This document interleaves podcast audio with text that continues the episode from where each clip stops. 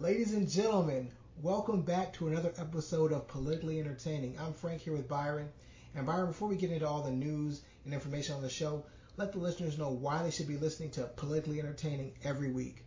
Oh man, there's so much going on, and right now, for the last two month two months now, if you watch, you know, the typical big three news networks, CNN, MSNBC, Fox News, they're pretty much only talking about the coronavirus. And we're going to give you a lot more on this episode in particular, but in general, we try to, you know, find those stories that aren't covered as well in mainstream media. So we'll get into that in a moment. Uh, before we do, I wanted to ask you, I know you're not a big, well, I know you don't listen to music the way you used to, so to speak, but on uh, Instagram, there have been these different battles, Erykah Badu and Jill Scott, uh, Babyface and Teddy Riley, which well, went off horribly, Jagged Edge and 112, Ludacris and Nelly. They just pretty much are like getting on Instagram and they're playing their top songs, their hits, and people have been enjoying them and almost like a, a virtual concert. Uh, have you uh, watched any of these? And if so, which ones have you enjoyed? And if you haven't, what are the what are two artists that you would like to see have one of these uh, versus IG battles?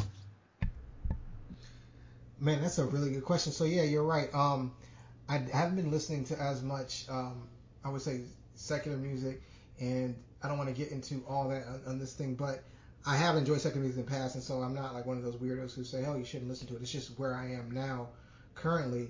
But what I will say is I have not been watching. Now I heard all about the Teddy Riley Babyface and how crazy the first one was and how uh, Teddy Riley had to have a live band and the sound wasn't playing and and then and then actually I'm on a, I was on a podcast with my cousins and they were talking about how Babyface basically even in the second take just demolished Teddy Riley because he had basically like all these hits. Um, and, and, so that kind of thing. But it was it was pretty cool. Um, just just kind of hearing. I've heard the feedback of some of them.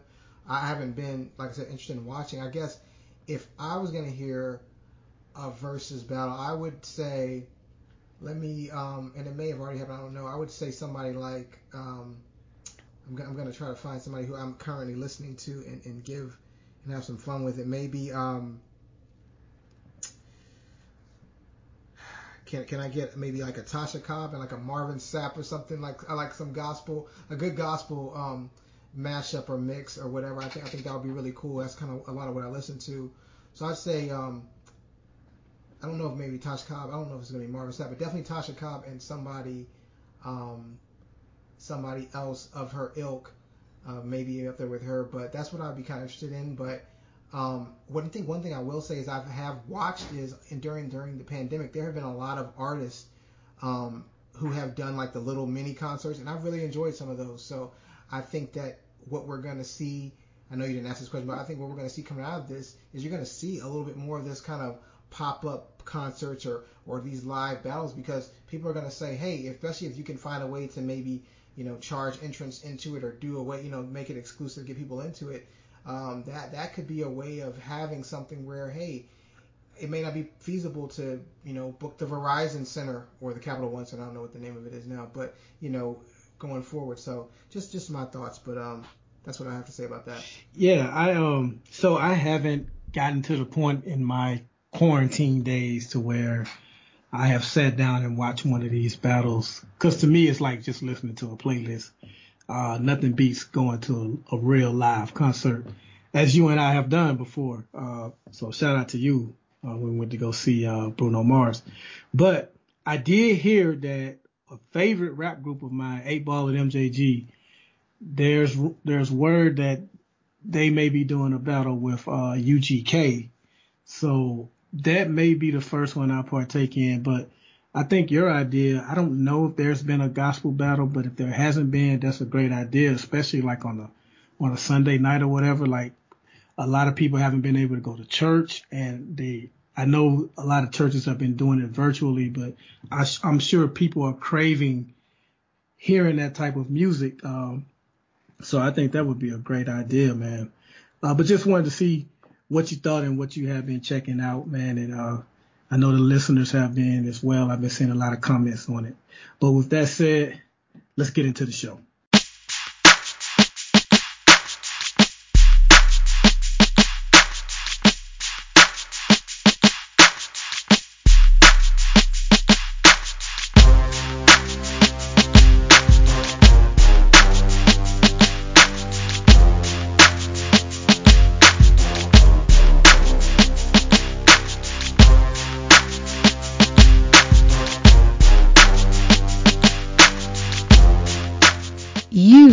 Listening to Politically Entertaining, your Cliff's Notes to American politics. And now your hosts, Frank and Byron. All right, we are back politically entertaining. You can check us out on all major podcast platforms. We're on iTunes, Stitcher, Podbean, as well as uh, Google Play. Uh, pretty much any top podcast pl- platform, you can check us out. So please subscribe. Uh, we are not doing these shows weekly. Frank and I are doing them when we can. So you don't want to miss out when a new episode drops out. If you subscribe, then you can know firsthand. So as we get into this, Frank, um, we have a lot going on, as I said at the top of the show. The hottest topic right now as we record is the death of George Floyd. 46 year old man born in Houston, Texas. He moved to Minnesota uh, according to his family, to better his life. Uh, he was a friend of former NBA star Stephen Jackson. And he, so it started with him, the 911 caller of the, the store that he was in. They accused him of trying to purchase, I believe it was cigarettes with fake, with counterfeit money. So they called the police and they complained that he was drunk as well. So when the police arrived, they arrested him. Now, according to the police, they're saying he resisted arrest. The video that is available now does not show George Floyd at any time resisting arrest. As a matter of fact, you know, they put the cuffs on him and then walk him to a car that's like way across the street when there's one car already there. Like usually when you have a suspect, you want to get him in the car as soon as possible to the closest car as possible. So there was no resistance. Now, another car pulls up as they cross the street and they're about to put him in the car and you can't quite see what's going on. But from the video that's available, there is no resistance. Even with that said, let's say he did resist. There's a six minute video that most of you have probably seen where Officer Derek Chauvin has his knee on this man's neck and the man is saying he can't breathe. The other officer that is in view isn't doing anything about it other than telling the, the group of onlookers to get back. And people are pleading with this officer. He's okay. If he was resisting, he's not right now. Can you please get off his neck? They're like begging this officer to get off his neck. And all of a sudden, this guy is not breathing. He's not, he's not, uh, talking anything and his eyes are closed. And that's where we presume the death took place. So I said all that to say this because I'll get back to we'll talk plenty of George Floyd in a minute. The officer has been arrested, by the way. And as we record this on Friday, May 29th, there are news reports coming out that officer, well, former officer Derek Chauvin worked with George Floyd as security at the same club. So it's possible that they may have known each other, which brings a whole different uh, aspect of the story into it. But this is what I want to ask you because before this happened, we had uh, a gentleman by the name of Christian Cooper in New York in Central Park of all places. We've talked about Central Park a lot. But Amy Cooper, no relation, is in there, and I guess she didn't have her dog on a leash, and he complained about it, and he started videotaping her. She calls the police on him and starts this fake crying and all of this stuff. And I'm just noticing a trend because for a while now we've seen white people call the police on black people for the most frivolous things. And I wanted to ask you this and of course get whatever you have to say on this whole George Floyd George Floyd situation. But I wanted to ask you this. Am I being too far fetched when I say Amy Cooper and the and a lot of people like her that call the police on black people for and I'm talking about extremely frivolous things. I'm not talking about like they genuinely feel threatened. I'm talking about extremely frivolous, like selling lemonade, barbecuing uh, in the park, things like that. when white people call the police on black people, given all of the deadly encounters that we have seen on video in the last eight to 10 years, am I too extreme when I say the Amy Coopers of the world who fake cry when she gets the police on the line?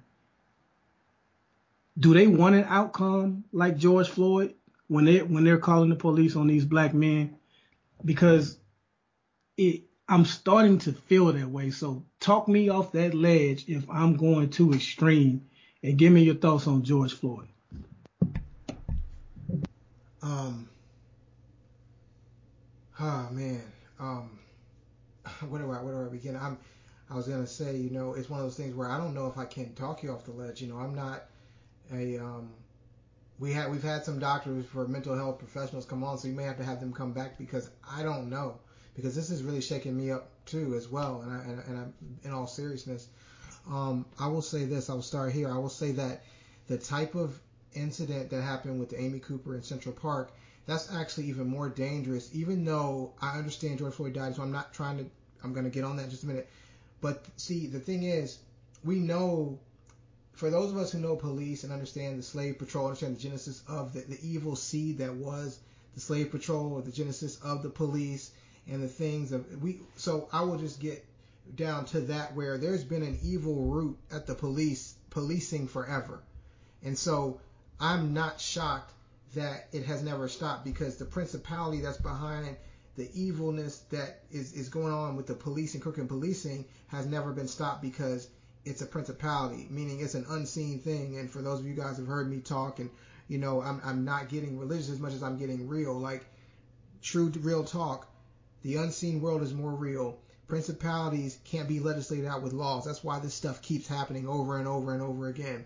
Now, what's I'll leave that there for a second. Now, what's really, really interesting with the Amy Cooper is the fact that there are people, as you mentioned, different people, not just her. There's been other people who have called people about tenants, about people coming in. Do they live in this building? Do they do like the lady? There's a man who called a woman who was at a pool one time, wanted to see her card key. So we've seen different incidents happen. Waffle House, different things. Um, and what I'm, what I, I guess what I what we keep seeing is there is an extermination mindset going on with some of these people. Now I'm not saying it's all people, because there are a lot of I will say this, there are a lot of people who are non non black people, and I include that to be Latin people, white people who are really trying to step up in this wake of this, and they're really and there's even there's even a movement called uh, Faithful America, which I didn't know existed, where they actually are people who are Christian. They are mostly a, kind of a, a non non black based Christian thing that looks at minority injustice and and really comes and condemns the church for not coming out against it. So I think we also have to recognize that there are people who are working for the good. But what I will say, going back to the Amy Coopers of the world, people like that, they are very dangerous. They're the same kind of people that got Emmett Till killed and put yes. at the bottom of a river. So mm-hmm. that that kind of um, attitude, that kind of like oh, I'm a cry wolf on a black man, that's very dangerous. In fact, I've had conversations, and I won't say the person name, very very good friend of mine, very sharp guy, and he used to joke around and say, you know, I don't look or talk to white women because I don't want them to say anything. And, and, and for me, you know, growing up, you know, in interactions, I never had interaction like that with a white woman that was that was negative, you know, so to speak. And so I kind of was always kind of laughing, "Oh, you being paranoid." And today he texted me. He said, "Now you see why I feel." And I was like, "Man, I can't even. I'm not gonna argue with you again. Like I, I understand what you're saying. Like when you see that kind of thing, that woman would cry wolf, knowing, like you said, that an outcome, almost like she wanted that to happen. Like she she was in the wrong because her dog was on a leash, and she felt like to make herself feel better, to assuage her guilt, she would go and try to make up something so this guy could either be arrested or even worse, so that she could continue to do wrong. How evil is that? Yeah. How evil is that? Like, what what kind of monster are you that you would even want to do that to somebody who asked you to do the right thing? I mean, I'm not I'm, I'm not on the George Floyd yet, but George Floyd was under suspicion from doing a crime. Now I'm doing I'm going my, I'm doing my whole white explaining here. But what I'm saying is when a man asks you to do what's right and you and you use the black card against him, oh my God, how nefarious is that? Uh, it, it's it's sick. Now onto the George Floyd piece. I mean, the the problem with that is you have you have too much where these cops have allow themselves to be think they're above the law. They think that they've seen Terrence Crutcher, they've seen Philando Castillo. So they kind of rough these guys up, do whatever they want. They don't care. They're not thinking. They're they're basically thugs, right? Like we use that term thugs, that, you know, for black people, but they they are thugs. There's, there's a lot of thugs in law enforcement. I had an incident one time, um, and, and and nothing happened, right? I didn't you know get arrested or anything, but I there was there was an there was an accident. It was a four way stop coming back to my old house where I used to live, and it was not excuse me, it was a two-way stop, but there was an accident, so they were kind of treating like a four-way stop because the cops had stopped it, and they had put some flares on the one side of the street, and the flares were not blocking where I was going, so I just thought, you know, after after I, I thought I could pass once it was clear. This this cop was a white female. She was like, you can't do that. She was like so aggressive. And the thing is, she was like, there's flares. I was like, but I was thinking to myself, there's flares blocking the one part of the road. You can't go one way, but it doesn't. There was no flares across the other side. And then the crazy thing was, if I thought I was crazy, my wife, who I didn't tell about the incident, she came home the other way, and the woman was very rude to her. Now, do I think this woman's racist? I don't know. But what I'm saying is, there's a lot of cops who have a who have, who who who are who escalate situations, mm-hmm. and they're the ones who are supposed to be protecting and serving. And so, like when I when I was talking to my wife the other night, and I was like, protect and serve. Protect and serve who? Protect and serve the majority culture. They just forgot that last part of protect and serve because it's not for the the, the minority. Like it, it's it's like one of those things where it's it's it's one of those things where I, it's funny how people will say policing is a dangerous job and, and they'll come and do all this ex- explanation. But I'll say that even if I was a criminal, unless I, you know, unless I'm in the act of say murdering somebody, why am I being treated and killed with deadly force? Like why are why are these things not? These police officers don't know how to de-escalate anything. They are basically like throwing gasoline on the fire. And and and, and so now we have a generation of of people where we're trained as black men to be like we got to be learning how to deal with a, an untrained, supposedly trained police officer. We have we have to be trained in how to deal with an irrational person who's in authority.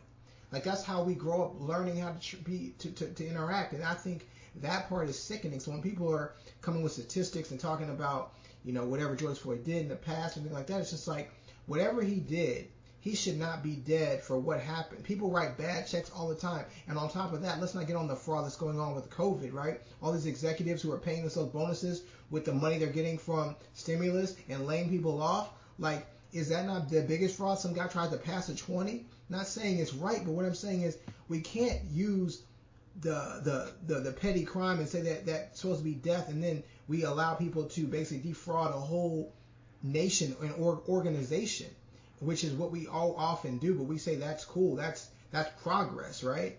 But uh, you let, let let a minority do it, then you know, oh man, we got to condemn him. And so I just think that there's a lot of issues going on. I think there's a lot of people who are blind to the fact that they don't want to deal with the reality that they don't really want equality. They don't really want equity for everybody. They just want to live how they want to live, and they just and they want to ignore what's happening. And it's getting to the point where I believe that especially when people who are, you know, we talk about the religious right and things like that, they are being exposed so so much that it's like you keep saying you believe in God.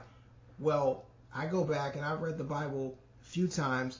Not saying I've read it more than anybody else, but what I'm saying is one of the funny things is when God has the people of Israel and He's trying to, you know, come to them and reveal Himself to them, He's always saying, respect the foreigners, respect the oppressed, you know, have just scales, all these things he's always said. And then even into the New Testament with Jesus, he says, I give to you, a, you know, a new command. Love your neighbor as you love yourself. And what I'm saying is I find that very interesting because we don't see that at all. In, in especially like where is the religious where are the religious right people when these things happen? They're all waiting for facts to come out they're waiting for things to happen so they can justify another black body in the streets. And you know what? God doesn't like that. And that's not who God is. And you don't have God's heart. And if you're on this, listening to this, and you're offended, then you need to repent. You know what I'm saying? It's not it's not on me because I'm not God. If you if, if you got mad at what I said, it was because what was inside of you told you told you that you were wrong. And so I just want to say that with all respect to those people who are trying to make a difference. But for those people who are turning a blind eye, you are in error because this is wrong. This is this is not even. I don't even know how to say this is so wrong. This is this is just a manifestation to me where I just feel like God is saying, I'm to align and make it so clear who's on what side that you cannot no longer play that game of well I believe I'm, I'm this and I'm that. You're being people are being completely exposed into what who they what they believe, what they really worship. And what it turns out to is most people just worship money and power. And that's why we keep seeing this happen over and over again. So in your answer, what stood out the most to me is how you said, you know, kids are being taught how to handle so-called trained profes- professionals when they encounter uh, police officer, and that, and that's that's sad. And I and I want to say this too, uh, blue lives don't matter, not to the people who say it. Like we, you know, we heard blue lives matter as a uh, a counter cry to Black Lives Matter, but you know, during this lockdown, I've seen a whole bunch of so-called Blue Lives Matter people in police officers' faces, calling them cowards, telling them how they're being uh, enemies of the state right now, and that they want to get a haircut, they want to go back to bars, they want everything to open back up. And it's like, what what happened to Blue Lives Matter? Blue Lives Matter, they only matter when they're when they're keeping black people in check, when they're keeping people of color in check, when they're caging uh, people that are crossing the border uh, in, in cages in inhumane places, when they're treating us like animals in the aftermath of Hurricane Katrina. That's when blue lives matter. Other than that, if they start infringing upon the so-called majority's rights, then they don't matter. And we we seen that time again. We saw it with our military. Support the troops, support the troops, and the troops don't even get the proper equipment that they needed to uh, to fight in the wars that we send them to. So all of that stuff that you see is one big lie. And I, I just like seeing it get exposed from time to time. I, one other thing I want to say about the all, the all lives or blue lives matter is that's also a way of um, trying to pass off people's guilt. They're they're trying to find a way. Or what about black on black crime?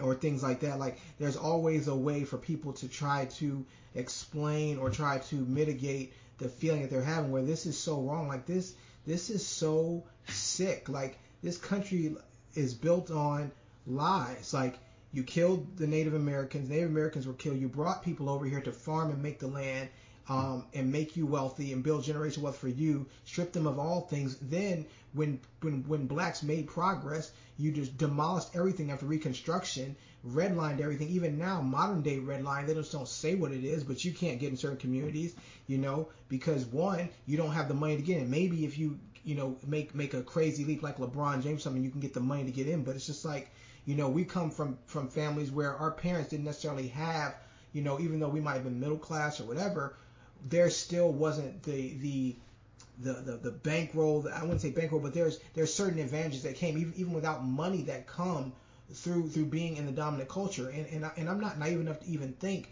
that if it was reversed and black people were in charge, that people would be better. I think human nature is just sick. But I'm just on one side of it, so I'm calling it out on the side that it is, and I'm hoping that people on the other side of it realize that hey, we need to step up. I saw that Joe Burrow made a comment, uh, the, the new quarterback for Cincinnati. He said that you know, I'm seeing some pretty strong marks. He said, you know, we need to support the black community and, you know, and, and saying that we have, you know, we've been turning a blind eye. Now, whether or not he does something, I don't know. But what I'm saying is we, we have to get in this conversation where, you know, it wasn't until, you know, white people started coming in, freedom riders and marching on the bridge that things, and I'm not saying that we you know, I, I don't want to make this into like a, you know, this white person savior trope. Jesus wasn't white or anything like that, right? Like he wasn't. But what I'm saying is the majority culture needs to support this change. They need to be behind it. They need to take the blinders off and realize that this injustice, it's your, it's it's gonna be your judgment. Like whether or not you think it is, you want to just get back to normal, you want to ignore everything. That's gonna be your judgment for eternity. So wake up. I'm just saying, wake up and pay attention. And and I, and I say that um, not in a threatening way. I say that in, in the most honest way possible that this is this this time and these things are happening to reveal the character and the hearts of man. And where will we what side will you choose to be on? So we are a political show and we are in a uh, political year season whatever you call it. We have an election that um, unless anything changes that's coming up in about five months, and Joe Biden is pretty much the official, unofficial Democratic nominee. He was on, uh, he was doing an interview with Charlemagne of the Breakfast Club. I refuse to add the God part, but he was on with an interview with Charlemagne. And the big thing that came out of that interview was what he said at the very end, uh, Joe Biden, that is, that you ain't black if you don't vote for me. And that's what's been getting all of the coverage. But I wanted to go a little deeper into that interview because I'm seeing a whole hold the vote, hold your vote campaign going on. I'm also seeing a lot of people saying, hey, there's no difference between Joe Biden and Donald Trump. And I kind of want to, I want to add to that for a moment. So while I do think that there is a huge difference between Joe Biden and Donald Trump, here's why people have ammunition on Joe Biden. Joe Biden has has said that you can barely go to any 7-Eleven in Delaware and, and find someone that can speak English working the counter. Joe Biden, we know, led the Anita Hill hearings and all of that that uh, surrounded that. Joe Biden once referred to Obama as the first smart and clean black politician that we've ever had, whatever the hell that means. He he what beyond the whole you ain't black comment, the two things that stood out to me the most in that interview was one, he's still defending the three strikes rule, the three strikes law that he wrote and, and helped pass. Like mostly everybody has pretty much backed away from that. He still defends that. And he kind of took a shot at Hillary. I don't know if he uh, knowingly did it, but uh, when Charlemagne told him, hey, you can't go by the polls, the polls in 2016, you know, told us one thing, but then the other happened. And, and Biden responded, you know, look, 2016 was different. Trump had no serious opposition. So you can say, oh, well, he was talking about the Republican candidates that ran against Trump. But no, he still had to face Hillary. So you're pretty much saying she wasn't in serious competition. So that's what I got from it. But this is what I want to ask you. Is there a false equivalency with taking the comments that he said you ain't black? Like people are saying, see, he's no he's no different than Trump. He's just as racist as Trump for those that think Trump is racist. Do you think they're the same or are people creating this false equivalency with the former vice president? A couple things I want to clarify. I think I've said this a few times. I don't believe Donald Trump is a racist. I believe he is a narcissistic megalomaniac who will use any means to keep himself um, secure and in power. And so he, by his ridiculous comments and things, has has basically put him put racist racist people around him. Stephen Miller is a big racist, and and but uh, and so I mean I'm not saying that he doesn't.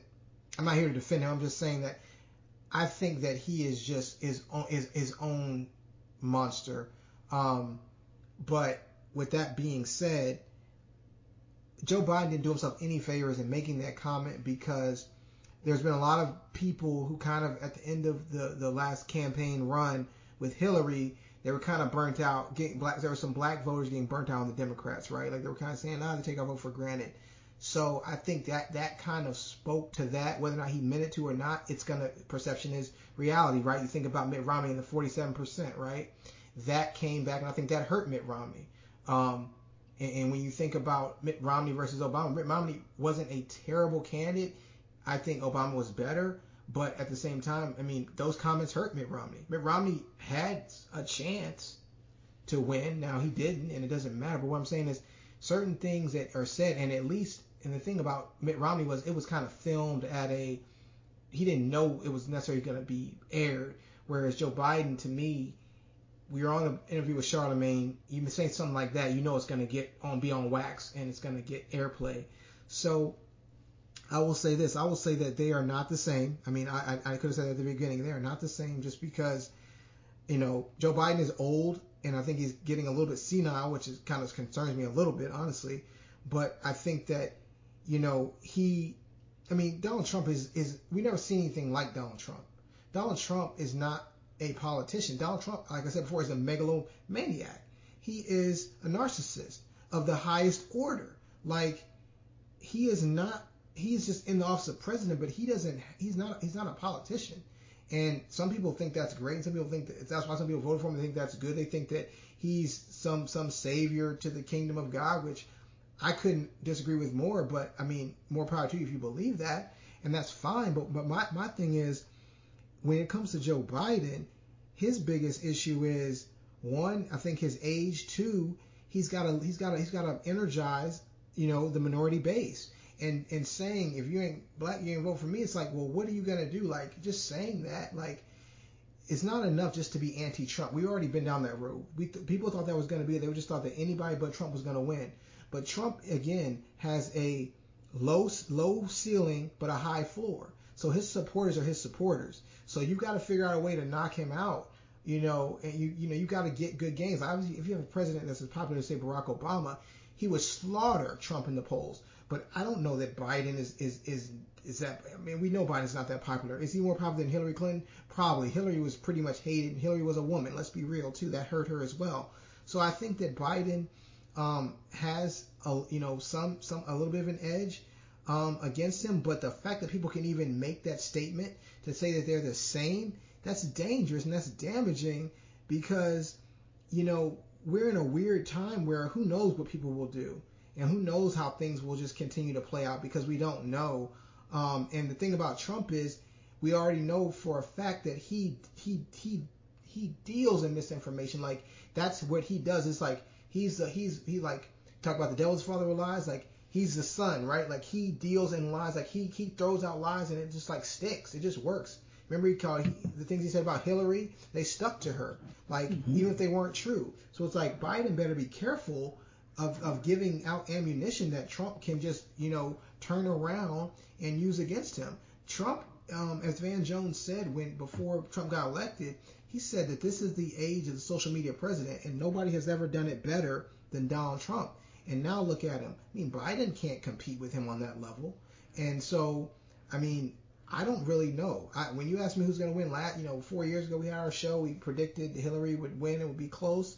Mm-hmm. But this year, I don't have any idea because you're talking about mail-in ballots possibly.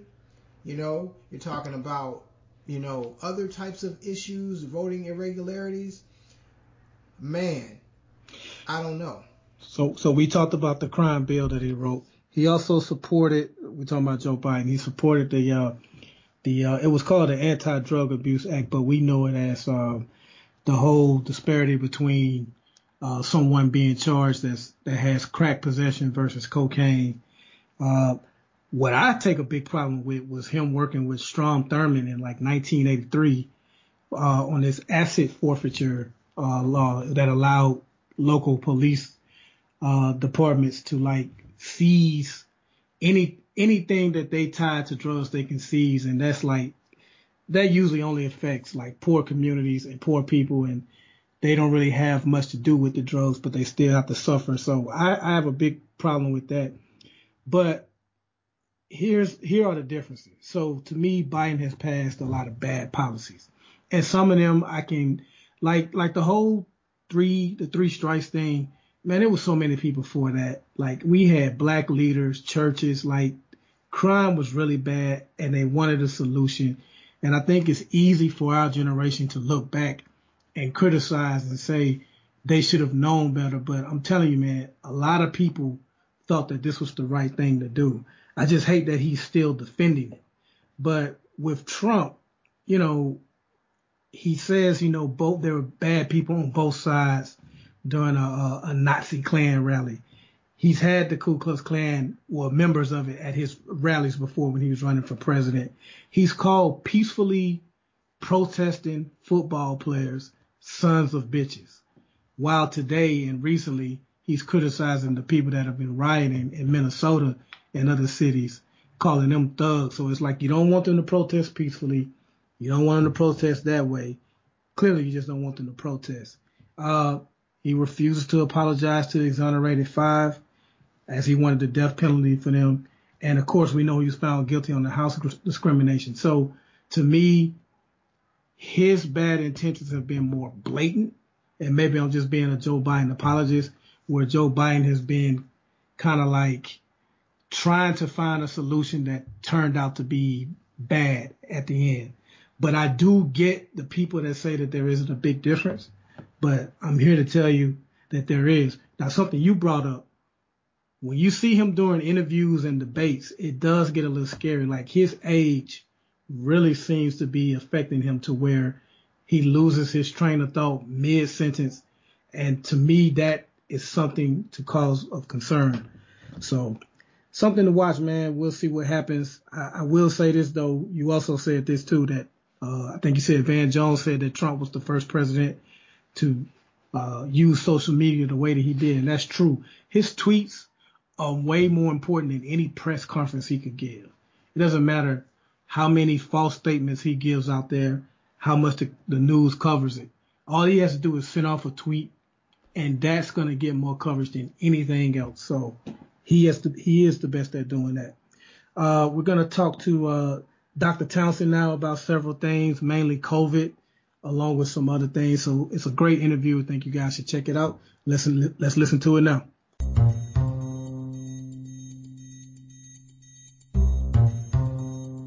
Listen up. It's time for a politically entertaining exclusive interview. Joining us today on Politically Entertaining, she's been with us before in the past, so we are grateful to have her back again. Dr. Townsend, OBGYN at Community Hospital. Thank you for joining us today. I am so glad to be here. We, uh, with everything that's going on, oh, excuse me, with everything that's going on, we are especially uh, happy to have someone in the medical field. Um, so let's see what type of questions we can come up with. The first one I wanted to get into was uh, in your specific area of medical practice. Were there any big changes with, with everything that's going on with COVID? Were there big changes that you guys had to, had to implement? Or was what you were doing already safe enough for you and your patients and you didn't have to make any big changes with what you do? That's a great question. Um, we definitely have made some very significant changes, not only hospital wide, but uh, specifically in my department. So hospital wide, one of the things that changed is our screening process uh, for patients entering. Uh, the visitor policy was changed. I'm not sure hospital wide whether they only decreased the number of visitors or whether they eliminated visitors. We are allowing one visitor uh, for our obstetrical patients. Um, everybody is screened with a questionnaire and temperature check. Everybody's required to wear a mask. Uh, what also has changed specifically to our unit is that even in labor, we are uh, trying to have our patients wearing a mask. Um, we are masked at all times with patient interactions. And when we have a high suspicion that someone may be infected with COVID, we have designated special negative pressure rooms in which to place them. Uh, we have much more protective gear available, the PPE that's referenced. We've been fortunate to have an adequate supply, uh, but we still have to ration it just to be safe. Um, and uh, just to be clear, we used to have about four visitors per obstetrical patient prior to this, um, but now it's only one. And then we also changed our process in terms of if a pregnant woman is positive for COVID, we actually uh, limit the contact between her and the infant except, except for uh, breastfeeding, and they have to wear a mask and gloves if they're breastfeeding, and their uh, visitor slash support person uh, who, I mean, the visitor support person has to be negative as far as our screening. They would uh, take care of the baby otherwise, and the and we would limit the skin to skin contact between the mother and the baby, except for the purposes of breastfeeding. From uh, the nursing and physician point of view, if we have a COVID positive or a person under investigation, uh, we are wearing N95 masks, which are the very coveted uh, oh. hard to, hard oh, to yes. get uh, throughout the interaction. So um, those are, and also during um, cesarean sections, we're also wearing the N95. And then we're also fortunate that we we were able to institute some rapid testing. Originally, it was a, a pretty involved process. Not a, I won't want to say a, a very long process. But, you know, there is definitely much more of a delay in being able to test and a little bit more rationing on testing.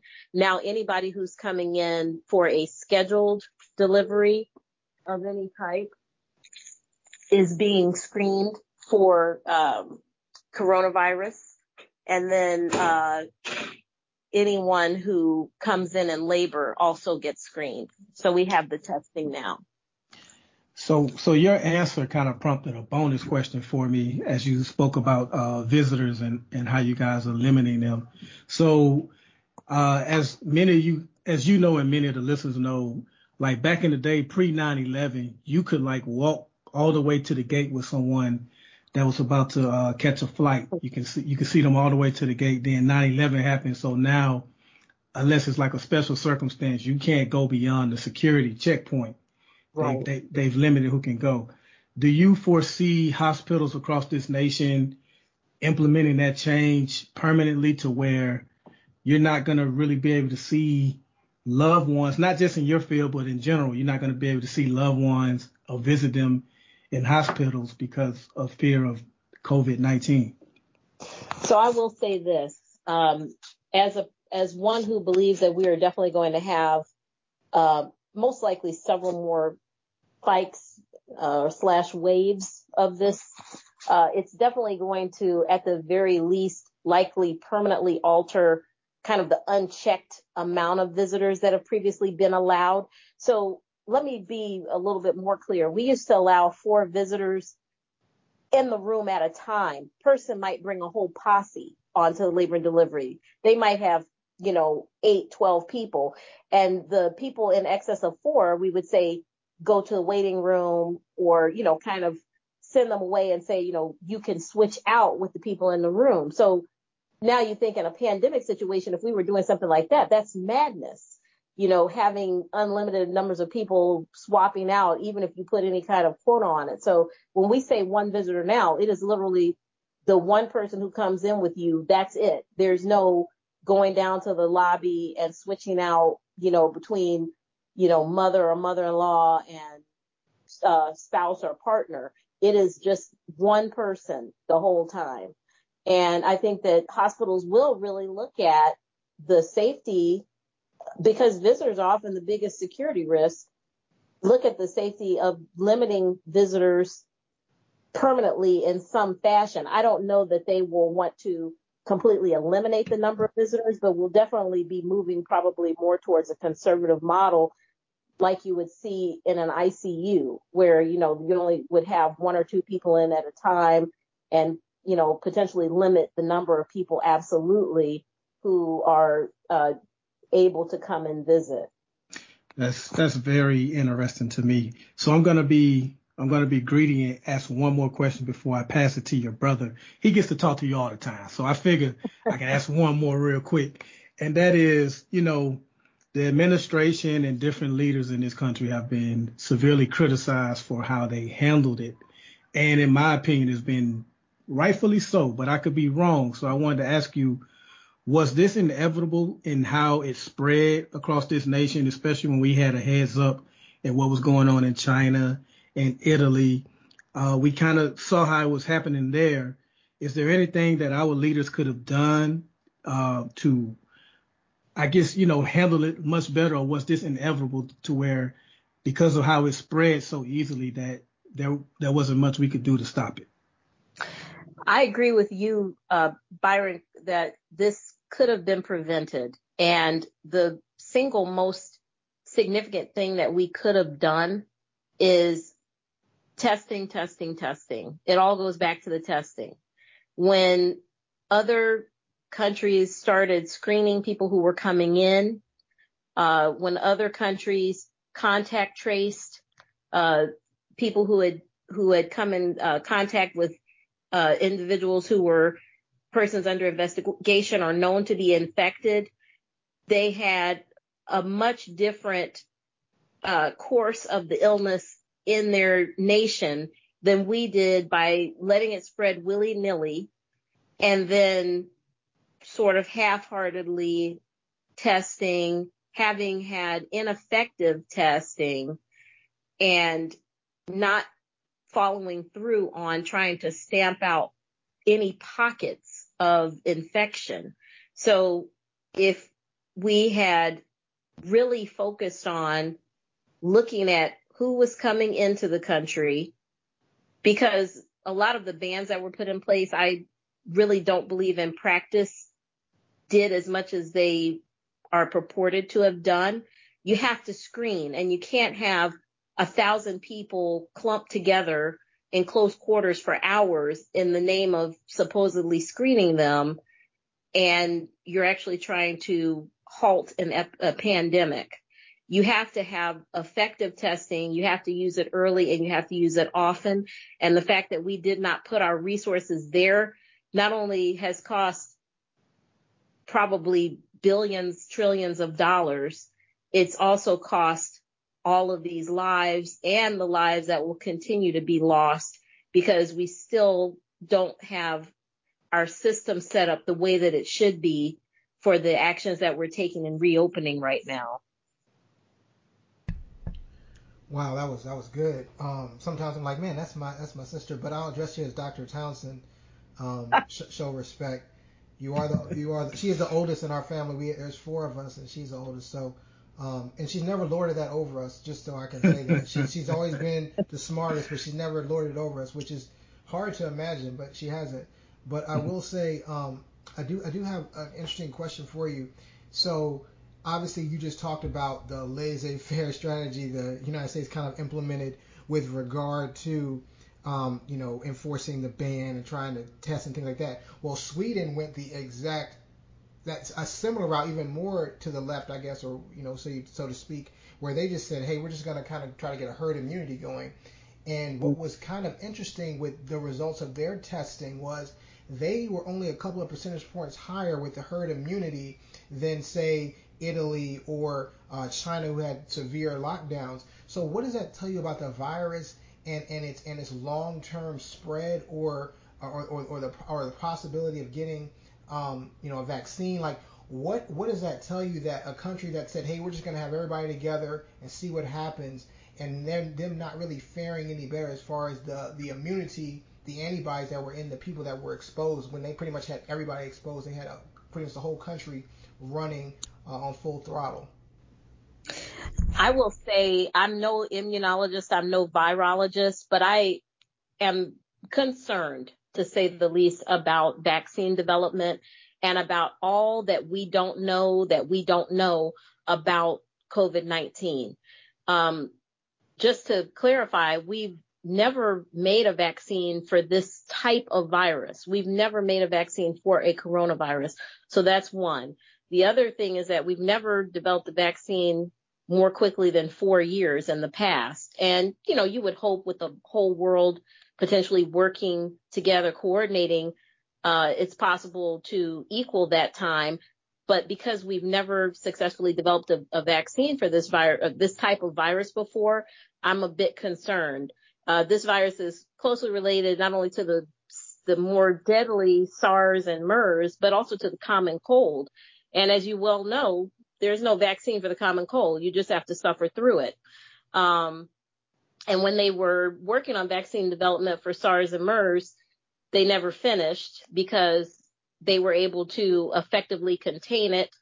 Uh, and it, it went away except maybe into some pockets where it still exists. I mean, it certainly could recur, but it's considered to be controlled and contained. And so no vaccine development was continued. So even the information that we could have had potentially from developing a vaccine for uh, either SARS or MERS uh, was lost.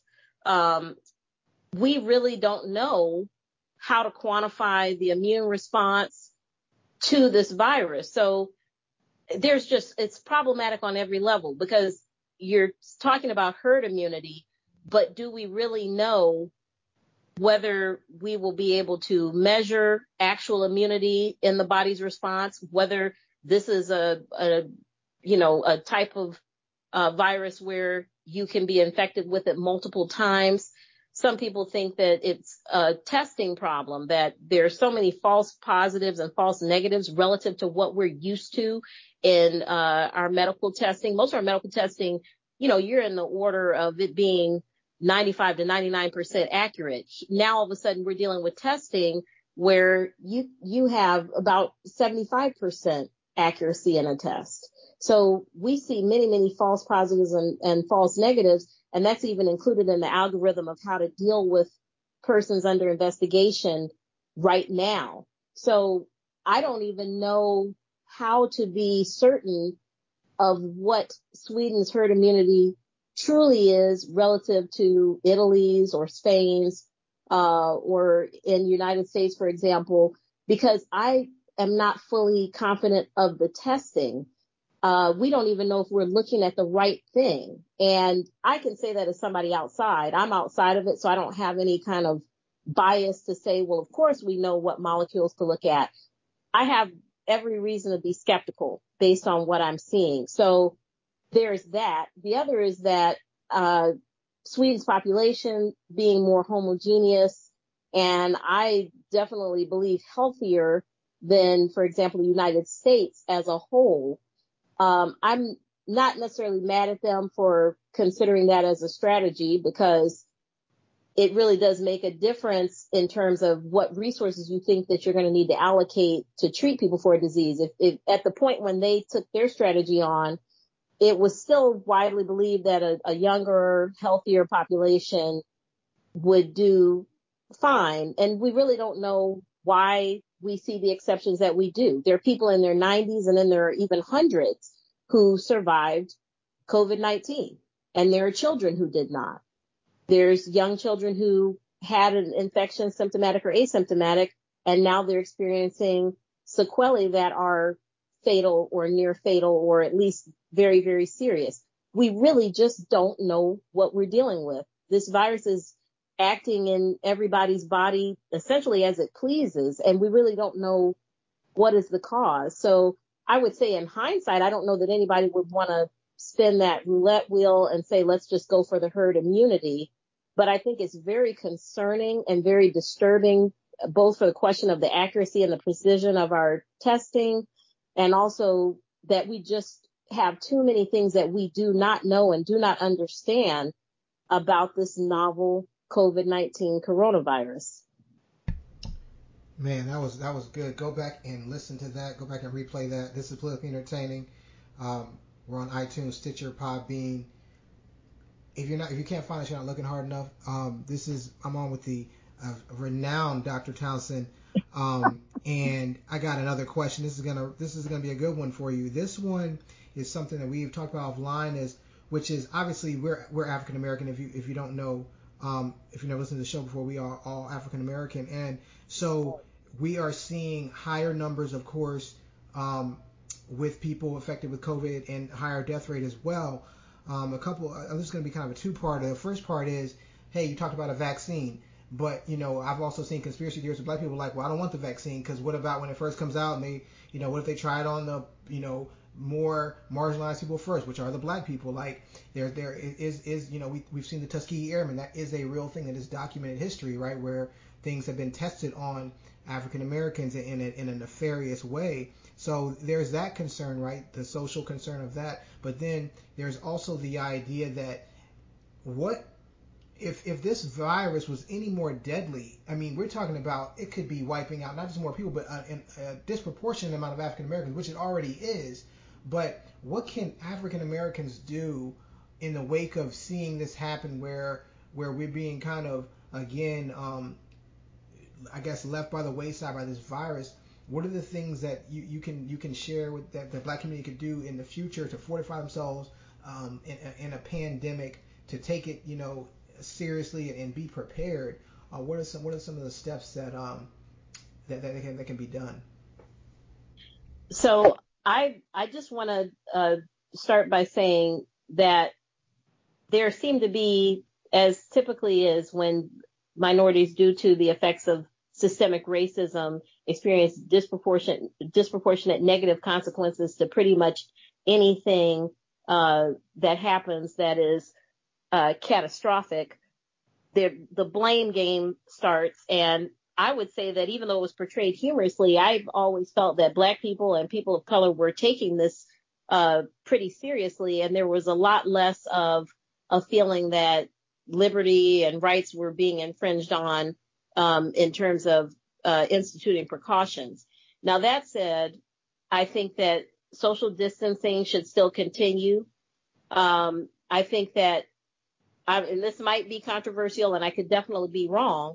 I think that um, even though when America catches a cold, uh, black people catch pneumonia, in this type of scenario, we're catching it first. I tend to agree with uh, Andrew Cuomo when he said the reason why we're hit hardest is because we were the front line of people to be exposed to it. So I think because we've seen a very politically motivated backlash against trying to contain the virus, um, and you know, also inspired by fear and uh, economic weaknesses, but that probably could be a whole nother show. Um, people, you know, want to get out and about and and get everything going again, and we're going to see an increased morbidity and mortality in the majority population. It's not going to stay confined in the minority population. And if there is any um, uh, herd immunity to be had, you should start to see it actually in the minority populations first. Um, so that's just one thing I'm going to say could be right, could be wrong, but that's how I feel about it. I think in general, as much as we can, just practicing good hygiene um, in terms of hand washing, uh, monitoring what people around us are doing. There's something to be said about the old joke of not eating at the work potlucks. uh, you know that though all of those things are are reasonable things to continue to do, it's really hard because we're we're uh, in a position where in general we are more likely to be exposed to everything. Um, I don't blame anybody. I have hypertension. I don't blame anybody for being hypertensive or having any other medical condition, I would just say make sure if you are able to find someone that you trust that you are seeing um, a physician or a nurse practitioner or a physician assistant or someone to get a handle on what's going on with your health and to make sure to your best ability that you're taking care of that. Um, it also can help in certain situations if you are in some way plugged into a system uh, we all know as black people that one of the problems that we face is that we are not often considered distinguishable one from another. So if you have a personal relationship uh, with a doctor or known in a healthcare system, that's only going to help you when somebody wants to dismiss your concerns as just another asthma attack or some other medical condition that you may or may not have under control. If you actually have a doctor that can advocate for you that when you show up at the ER, you have already called your doctor. Your doctor has called the ER and said, this is Mr. or Ms. So-and-so, and I know this is not just their usual asthma exacerbation. I'm very concerned that they are infected with COVID-19 or something more serious, and that's going to change the demeanor uh, of the uh, medical personnel that you encounter who may not know you if you have somebody to vouch for you. I mean, we unfortunately, as as Black people, we often find ourselves needing somebody to vouch for us. Our word isn't good enough. Our statements about knowing ourselves are not good enough. So if you have some sort of relationships in the medical field, that can literally save your life.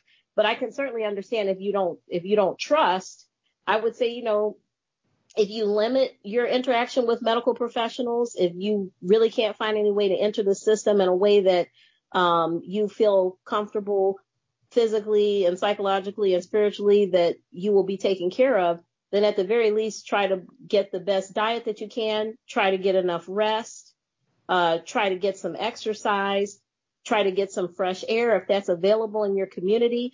All of these things are, are things that are often limited in our communities. Food deserts we live in, unsafe areas with violence, polluted areas. I mean, there was an incident in Chicago recently where some construction released a cloud of dust on a community, and that was very harmful to everyone's health. So, I mean, we really are facing uh, obstacles at every in every direction. So I would just say, you know, do the best that you can. Try to get connected within the system. That could literally be a lifesaver if you have somebody to to go ahead of you saying, hey, this person is coming in, and I know this isn't just the the same old okey doke. You know, to to allow more of a chance that you will be treated as a person and not just as an annoyance. We are very delighted to have Dr. Townsend on with us. Um, in your first answer, you were uh, speaking about uh, how you limit, you, you may have to limit the contact of the newborn infant with the mother. Uh, how does this virus affect uh, the baby, the unborn baby, while the woman is still pregnant? Have you are kids being born with like any respiratory issues or like how does it affect them if a pregnant mother gets it and gives birth to a child? So I will say people are studying uh, what the effects of COVID-19 are in pregnancy. And frankly, we just don't have enough data. It's been associated with uh, miscarriages. Um, it hasn't been associated with specific uh, birth defects or, or uh, congenital malformations. And uh, in what I've been able to uh, assess, it doesn't appear that it has um, a particular effect on on newborns. You know, some some studies say they've seen something, but in general, it's not thought to be risky enough that the mother couldn't breastfeed. Um, I I don't know personally how I feel about that policy. I, I feel like uh, if there's any immunity to be had, you would get passive immunity from uh, breastfeeding as an infant. And if you were inside of, you know, gestating inside of someone who had COVID-19, typically that would have conferred also some sort of uh, temporary immunity. So I think that it's just in an abundance of caution that these uh, practices have been started and less so because we actually have a definite, uh, a definite knowledge that newborns are affected or that pregnancies are affected. Obviously, I would say if you are pregnant, avoid becoming infected with uh, COVID-19 if possible.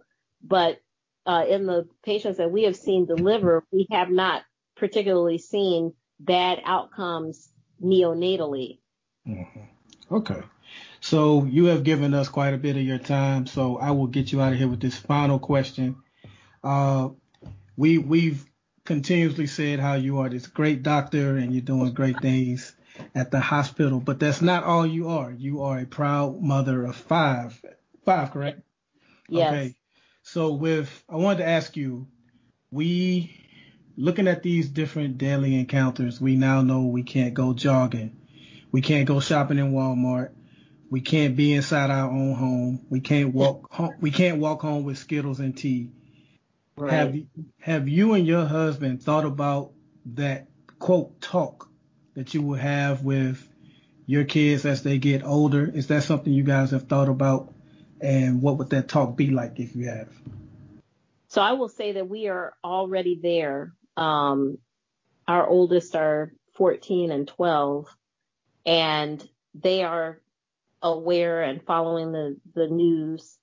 And um, even the younger ones, I will, I will try to shield them to some extent, but to another extent, not so much because I don't think ignorance is their friend. And um, we definitely talk about safety issues. Nobody's driving yet, uh, but it's focused more on looking at who you're associating with. We're blessed to live in a safe neighborhood uh, in a good school district, and it is definitely a blessing.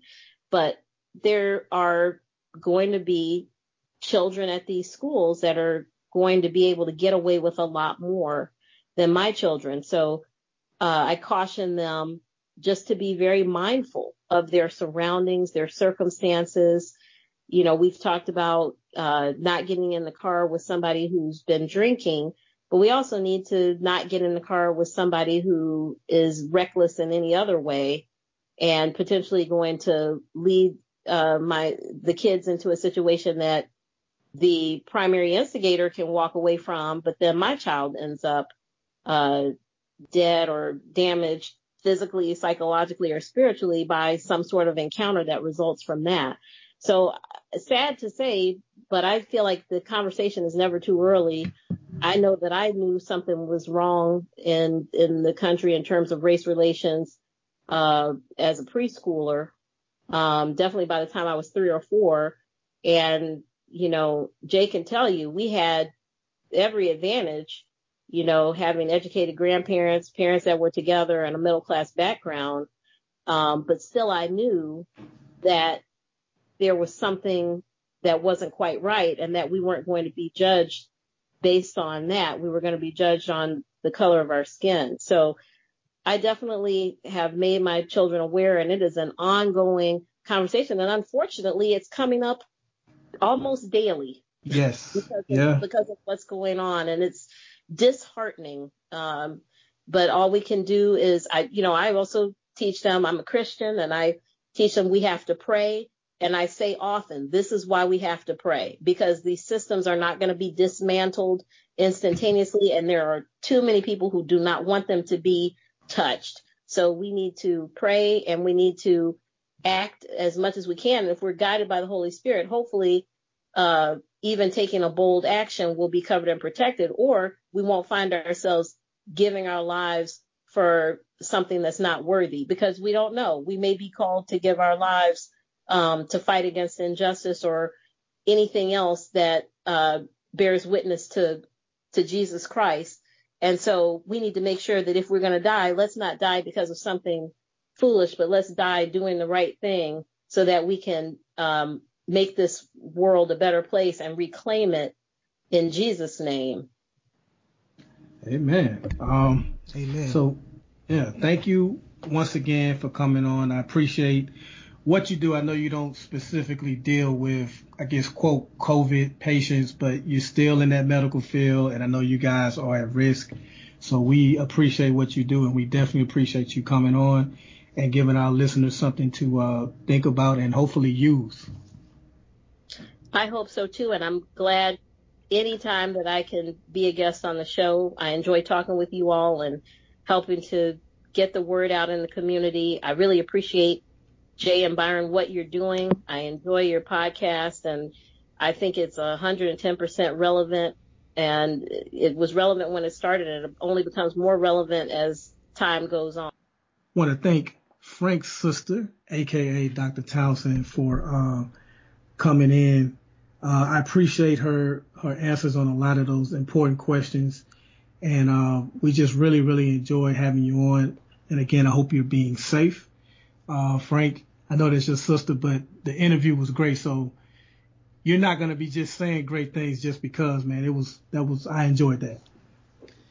Oh yeah, I mean, like I said uh, in the interview, she's she's she's been a great older sister, always, um, you know, very very very smart. Like I said, her her credentials, it would take me a show to kind of list all of them, but you know, she's she's always been supportive of of you know us as an older sister, and so I'm just grateful to have her on the show. Grateful to have her share her wisdom in a time like this that's very important. Getting you know getting real facts behind some things. I know there's a lot of things going around social media like oh there's this and there's that, but for her to kind of speak to some of the the inconsistencies you know and some of the issues that we've had with the spread of the virus, um, that really I think gave us um, some some good information going forward. Yeah, definitely, man. So we we definitely enjoy everyone tuning in. We're gonna get you out of here with this last topic. So about two Saturdays ago, I believe it was, uh, there was a video going around that I actually ignored at first, and then I finally watched it, and it turned out to be uh, a gentleman by the name of J.W. Rawson of Miss- Mississippi. His brother and friends were like daring him to swim across this pond that was in an apartment complex in Robbinsville, Mississippi. And they're going on and on for about almost 20 minutes. Like, you know, they're saying if you do it, we'll we'll put a down payment on your car and pay your first car note or something like that. And he's going back and forth. I'm gonna do it. I'm not gonna do it. And they're calling him all kind of names and just daring him and taunting him and saying how he can't do it and you know the usual uh, derogatory names that you would get from from young people uh, during a dare. And he wound up um, he wound up jumping in and he got about a little more than halfway across and he wound up drowning to death. And all of that is on video. So the the the discussion after it was put out among people were the friends should be held blame for even daring him. They should have known he couldn't swim because there's a debate on whether or not he could swim or not. but they they were wrong for daring him to do something that they know he couldn't do that could possibly turn deadly. And so I'm saying, you know, while it's tragic, you know, it's just a tragic accident. And that's pretty much all it is that they were young people. They did something stupid, but it wasn't intentional. And so just by describing, because I don't know if you saw this or not on social media, but just by me describing it, I wanted to get your take on it. He had, uh, he was getting ready to graduate as of June 6th. He was going to be a high school graduate. He was the father of a two year old. So that child is now without a father. And, uh, it's, it's just, it's a very, very, very unfortunate, unnecessary, sad story, but it happened. And I just wanted to know what do you, where do you fall on, you know, the whole bullying thing and just daring him and how much blame should the friends and brother get for even taunting him to attempt this? So, so yeah, man, I, when I saw this, I mean, can they be charged? I don't know. I'm not, I'm not a lawyer, right? But the idea that you swimming is a real thing. Like if you can't swim, you don't just get in water, right? Like um, mm-hmm. e- even a good swimmer can get swept out, right? Because I think there was a guy, um, the WWE guy, who died recently swimming with his son.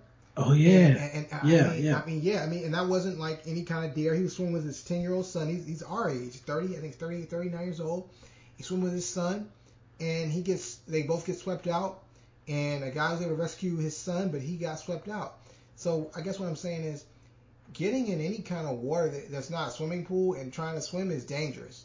And I, and, I, and let me just say that to people out there, like I get it. You know, you can, you might be able to get a swimmer, but it's just like I don't swim unless it's in a pool. I know how to swim. I'm an okay swimmer. I, you know, I, I know how to do different strokes stuff like that. I really know how to swim. But I think that just getting in certain uncharted bodies of water, there's no, you know, you don't have anybody really to come and get you. So it's like he jumps in this, you know, whatever, this lake, this pond, whatever, and they say it was like some huge drop off in the middle, and then he basically may have gotten tired, right? You said he, we don't know if he was a good swimmer. I mean, we know he was out of shape. We know that obviously you can be, you can be bigger and be a good swimmer, but chances are he might not have been a good swimmer. He might not have been in shape. So it's like he gets halfway across there, and swimming can make you really tired too. Like I mean, for those who've ever been swimming and swimming a lot, like you can get pretty tired. And when you're in a pool, you be like, I just get to the side. Okay, I'm tired. Now imagine just being in the middle of the like a body of water, and it's so deep you can't even get up, and you get kind of dragged down. Like that's pan- and then you can panic and stuff. You get water into your lungs, and then that's it. Um, so I mean, I would just say that his friends, whether or not they get charged, that's something they're gonna be living with for the rest of their life. They're gonna have to look at that, you know, his daughter and explain to her why she don't have a dad well, I don't, know, I don't know if it's a son or a daughter, but I'm saying this the child and explain why he doesn't have a father. You know, and it's like that is that is that is pretty crazy, and and and I don't want that in my life. I just I just thank God that I've never been in that position where I'd have to go and say, you know, tell somebody why their um, you know father isn't here um, because of a, a stupid dare because you know we wanted to mock him. I mean, if you read some of the comments, like you were saying, it was like they were just kind of like really demeaning him, like, oh, you can't, you know, yeah, talking yeah. about his size, calling him soft. Mm-hmm. And so it wasn't like they were they were saying you can do it. It wasn't like they were like, oh, he's a really good swimmer. Like these things can happen where people die who are good swimmers. Like I know there was a guy who had a YouTube channel who he did like a lot of different stunts and he died recently. Like, but he had a, a big channel with a lot of videos and he had like an accident. And and so we all know that even in the case of being good at outdoor stuff, accidents happen. And so with that being said, he should have never been put up to it, and they should have protected him. And, let that be a lesson to all of us. As, as obviously we're a little bit older, so we wouldn't necessarily do that, but don't let nobody talk you into doing something you're not comfortable doing. Like, don't let nobody put you in a position of life or death, you know, because, you know, they're, they're trying to mock you. Like, those aren't your friends. Those aren't your friends. And it's just sad to say that he lost his life behind that. And, um, that's that's really sad. So they, you know, they didn't they didn't toss him in the water or or push him in there. So I, I like what you said that I think the guilt that they carry is gonna be probably punishment enough, man. Um, because you know, at the end of the day, he made the decision to to jump in there. It is unfortunate that they they taunted him like like they did, as you mentioned. But um, yeah, I, I think a lot of guilt is going to follow them for a very long time, if not the rest of their lives. His mother, Lakizzie Rawson, plans to bury him in her backyard in in Lambert, Mississippi. She says she just wants to be able to see and visit him every day if she likes. So, um, you know, prayers go out to their family. And when I say prayers, I really mean it. I hate the empty thoughts and prayers go out. I really mean it. And I'm really gonna like pray for that family because that's like he had so much going on. He was getting ready to graduate, you know, so, uh, very, very unfortunate, man. But that's all we have for today. Before I get brother Frank to take us out, as I said, we're recording this on a Friday night, May 29th. Uh, a lot of news about George Floyd is coming out real time. I just want to read this statement that just came out in regards to uh, Mr. Floyd's death, and then I'll let Frank take us out. The autopsy revealed no physical findings that support a diagnosis of traumatic asphyxia or strangulation. Mr. Floyd had underlying health conditions, including coronary artery disease and hypertensive heart disease. The combined effects of Mr. Floyd being restrained by the police, his underlying health conditions, and any potential intoxicants in his system likely contributed to his death. Now, I don't know if this is from the official coroner, the official autopsy, if this is just the police, uh, his defense, uh, Derek Chauvin's uh, defense putting this out there. But I really don't like the direction that that statement is trying to go. Uh, but I don't want to jump to conclusions. We'll see how it goes. But that does not make me feel good about the potential outcome of this. And I just wanted to put that out there. Yeah, I mean, just I'm not going to elaborate on that. I'll just say one thing. I, for those of you who might not understand what I was saying about principalities and laws, that's what I meant. Laws don't eradicate principalities. Just watch it keep happening. Um, I just want to say, man, thank everybody for listening. Uh, thank my sister, Dr. Alicia Townsend, uh, for coming on and sharing her insight. Um, and just I want to thank, you know, Byron for always putting the show together. Um, I know you've been through a lot, brothers. Uh, you know, I'm here for you. Um, I just want to say that, um, you know, doing the show with you for all these years, you know, has, has allowed me to be a better man, a better person, more responsible in my viewpoint, my understanding of things. And I've worked really hard uh, to be better because of the standard that you've set on the show and, and what you've done. So I, I do appreciate that. I want to thank all our listeners.